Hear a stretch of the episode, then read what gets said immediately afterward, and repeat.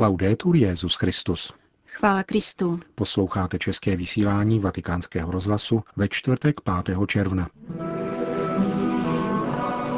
V dnešní homílii vysvětloval papež pokušení křesťanů vztahovat se k církvi jako nájemníci.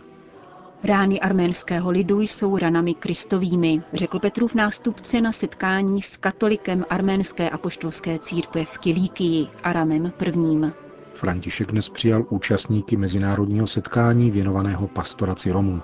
K těmto i dalším tématům našeho dnešního pořadu přejí pěkný poslech Milan Glázer a Jana Gruberová.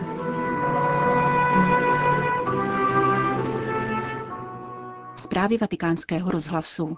Církev není rigidní, církev je svobodná, zdůraznil papež František v homílii při raním v kapli domu svaté Marty a vykreslil přitom tři skupiny lidí, kteří se označují za křesťany, uniformisty, alternativisty a prospěcháře. Pro ně církev není domem, berou ji do nájmu. Ježíš se modlí za církev a prosí Otce, aby mezi jeho učedníky nebyly rozdělení a sváry. Papež František si vzal podnět z dnešního evangelia a zamýšlel si nad jednotou v církvi.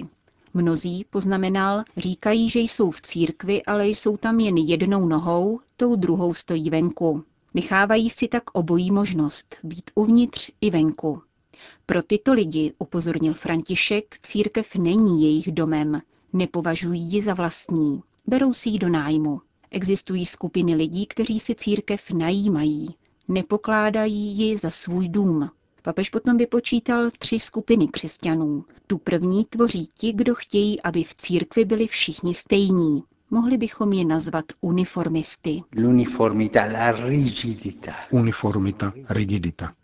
Jsou rigidní, nemají svobodu, kterou dává Duch Svatý. A směšují učení, které hlásal Ježíš se svojí vlastní doktrínou, svojí doktrínou stejnosti. Ježíš nikdy nechtěl, aby církev byla tak rigidní. Nikdy. A ti dotyční kvůli tomuto postoji nevstupují do církve. Říkají si křesťané, říkají si katolíci, ale jejich rigidní postoj je od církve vzdaluje. Další skupinou, pokračoval papež, jsou ti, kteří mají vždycky svoji vlastní ideu a kteří nechtějí, aby byla jako ta církevní. Mají alternativu, to jsou alternativisté. Vstoupím do církve, ale s určitou ideou, s určitou ideologií. Taková příslušnost k církvi je částečná. I oni mají jednu nohu mimo církev. Ani pro ně není církev jejich vlastní dům. Takový si církev v určitém smyslu najímají. Existovali v počátcích hlásání Evangelia. Vzpomeňme na gnostiky, které apoštol Jan silně káral. Říkají, ano, ano, jsme katolíci, ale s těmito idejemi. Alternativa. Nezdílejí ono cítění, které je vlastní církvi. A třetí skupina lidí, kteří si říkají křesťané, ale srdcem do církve nevstupují, jsou prospěcháři. Hledají výhody, jdou do církve kvůli osobním výhodám a v církvi potom kšeftují. Kšeftaře dobře známe. Existovali však už od počátků. Vzpomeňme na Šimona Mága, Ananiáše a Safíru. Ti chtěli používat církev ke svému vlastnímu prospěchu. A viděli jsme takové ve farních či diecézních komunitách, v řeholních kongregacích. Mnohé takové dobrodince církve. Naparovali se, jako by byli dobrodinci a nakonec si v ústraní dělali svoje kšefty. Ti také nepovažují církev za svoji matku, za vlastní. A Ježíš říká nikoli. Církev není rigidní, Církev je svobodná. V církvi, uvažoval dále papež, je mnoho charizmat a velká různost lidí a darů ducha. Pán nám říká, chceš-li vstoupit do církve, čiň tak z lásky, dej celé srdce a nekšeftuj kvůli svému zisku. Církev není dům, který si lze najmout. Církev je dům, kde se žije, je jako vlastní matka. Není to snadné, připustil dále papež, protože pokušení jsou mnohá. Avšak jednotu v církvi, jednotu v různosti, ve svobodě, ve velkodušnosti působí Duch Svatý. Je to jeho úkol. Duch Svatý vytváří harmonii v církvi. Jednota v církvi je harmonie. Každý jsme jiný, řekl dále papež. Nejsme stejní. Díky Bohu. Jinak by to bylo peklo. A všichni jsme povoláni k podajnosti Duchu Svatému. Právě tato podajnost je cností, která nás chrání před upadnutím do rigidity – alternativismu, prospěchářství či kšeftaření v církvi. Právě tato podajnost mění církev z najatého domu na vlastní. Kež nám pán, končil papež, sešle ducha svatého a vytvoří tuto harmonii v našich farnostech, diecézích a hnutích. Protože sám duch, jak praví jeden církevní otec, je tvůrcem této harmonie. Vatikán. Papež František přijal Arama I., patriarchu katolika arménské apoštolské církve v Kilíkii. Ve své promluvě nejprve vzpomenul významné ekumenické aktivity patriarchy v rámci Ekumenické rady církví, Rady blízkovýchodních církví a smíšené komise pro dialog mezi katolickou církví a pravoslavnými východními církvemi. Dovolím si říci, že na této cestě směřující k plné jednotě sdílíme stejné naděje, dodal svatý otec. Dále připomněl pohnuté osudy arménského národa, zejména v minulém století. Vaše svatost reprezentuje část křesťanského světa hluboce poznamenaného zkouškami a utrpením, odvážně snášenými pro boží lásku. Apoštolská arménská církev byla nucena stát se putujícím lidem a jedinečným způsobem tak zakouší skutečnost, že je na cestě k božímu království. Emigrace, pronásledování a mučednictví tak velkého počtu věřících zanechalo hluboké rány v srdcích všech Arménů. Musíme je vidět a ctít jako rány na těle samého Krista. Právě proto jsou také zdrojem nezničitelné naděje a důvěry v dalekozraké boží milosedenství. Právě důvěru a naději potřebují dnes křesťané na Blízkém východě, v oblastech zmítaných konflikty a násilím, pokračoval papež. Neméně ji však potřebují ti, kdo v podobně těžkých situacích nežijí, ale jsou ohroženi lhostejností a zapomenutím na Boha, dodal František a vybídl ke společné cestě v lásce po Kristově vzoru. V těchto dnech předcházejících slavnosti letnic, v nichž prožíváme tajemství sestoupení Ducha Svatého na rodící se církev, vzívejme s vírou Ducha, Pána a dárce života, aby obnovil tvář země a stal se silou uzdravující rány světa a smiřující srdce všech lidí se stvořitelem. Kéž on, Parakletus, inspiruje naši cestu k jednotě, učí nás, jak posilnit bratrské vztahy, které nás již nyní spojují v jediném křtu a v jediné víře. Končil papež svou promluvu k patriarchovi Aramovi I. Katolikos Kilíky ve svém pozdravu mluvil o úkolu křesťanů směřovat k viditelné jednotě církve. Jak řekl, právě to Kristus od své církve očekává. Jednota církve, která je božím darem v Kristu, musí být viditelná a projevovat se konkrétně v tomto sekularizovaném světě, který stále více hledí na její důvěryhodnost. Aram I. připomněl také z té výročí genocidy Arménů, nazývané Metz Jegern, velké zlo, které připadá na příští rok a jednoznačný postoj tehdejšího papeže Benedikta XV. Tento Petrův nástupce v listu adresovaném osmanskému sultánovi Mehmetu V.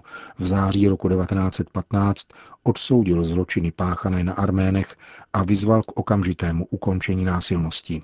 Vatikán. Církev a cikáni hlásat evangelium na periferiích. Papežská rada pro pastoraci migrantů a lidí mimo domov organizuje v těchto dnech pod tímto titulem mezinárodní setkání pracovníků činných v pastoraci romského etnika. Jeho účastníci pocházejí ze 26 evropských, azijských a amerických zemí. Na zvláštní audienci je dnes pozdravil papež František. Cikáni se často ocitají na okraji společnosti a mnohokrát se na ně pohlíží s nepřátelstvím a podezíravostí. Vzpomínám si, jak tady v Římě mnohdy cikáni nastoupili do autobusu a řidič i hned hlásil pozor na peněženky. To je výraz opovržení. Možná je tu i něco pravdy, ale přesto je to pohrdání. S romským etnikem se nepočítá v politice, ekonomice ani v lokálním společenském dění, pokračoval papež, aniž by popíral, že se jedná o složitou realitu. Navzdory tomu, zdůraznil, jsou také cikáni povoláni k tomu, aby přispívali k obecnému dobru, nesli za ně spoluzodpovědnost, plnili své povinnosti a podporovali práva každého jednotlivce.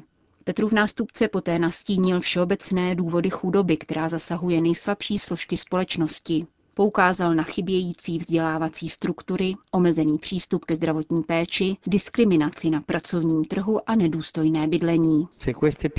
Tyto vady sociálního pletiva postihují všechny bez rozdílu, avšak sociálně nejslabší skupiny se snáze stávají oběťmi nových forem otroctví. Do osidel vykořišťování, nucené žebroty a různých forem zneužívání totiž spíše upadají lidé, kteří nejsou nijak chráněni.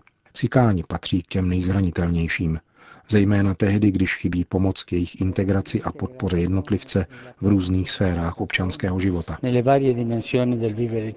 Právě zde se tedy otevírá pole působnosti pro katolickou církev, podotkl papež. Evangelium je radostná zvěst pro každého člověka, avšak zejména pro nejslabší a marginalizované lidi, poznamenal. Církev má v pastoraci romského etnika reagovat na moderní formy pronásledování, útisku a mnohdy také otroctví, zdůrazňoval svatý otec. Ani mezinárodní společenství ovšem nesmí zůstat lhostejné.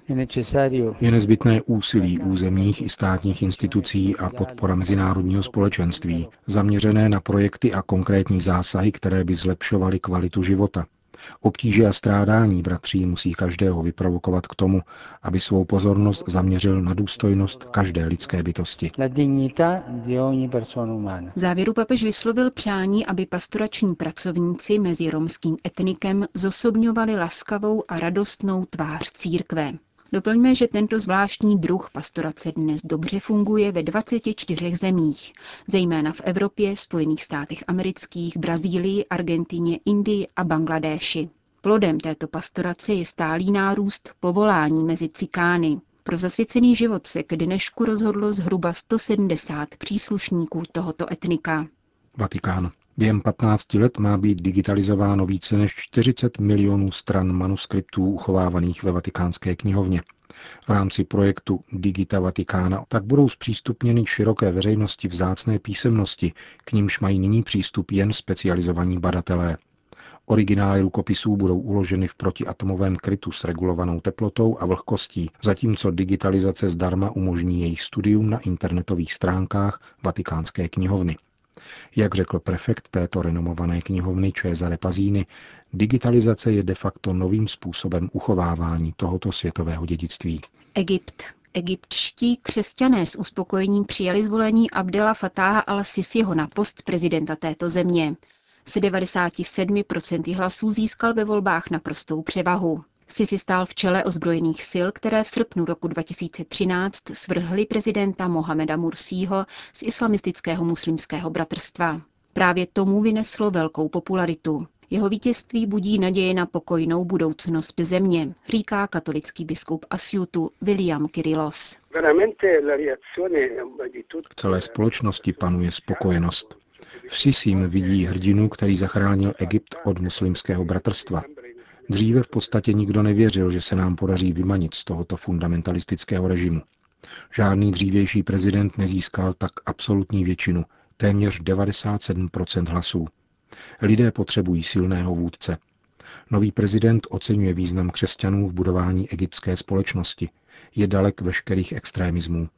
Katolický biskup Antonios Aziz Mína, který sehrál důležitou roli v revizi egyptské ústavy, byl prezidentem pozván na nedělní oslavu jeho nástupu do úřadu. Je to důležitý signál pro další spolupráci. Patriarcha Ibrahim Sidra zaslal Sisimu gratulační telegram jménem celé katolické hierarchie. Po těchto volbách všichni hluboce věří v lepší budoucnost, jak pokud jde o hospodářsko-ekonomický rozvoj Egypta, tak po bezpečnostní stránce. Uvedl egyptský katolický biskup Kyrilos k volbě nové hlavy státu.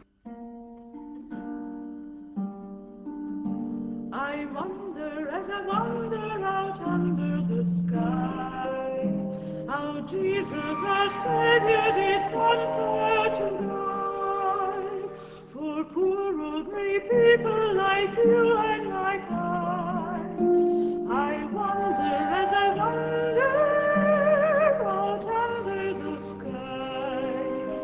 Končíme české vysílání vatikánského rozhlasu. Chvála Kristu. Laudetur Jezus Christus.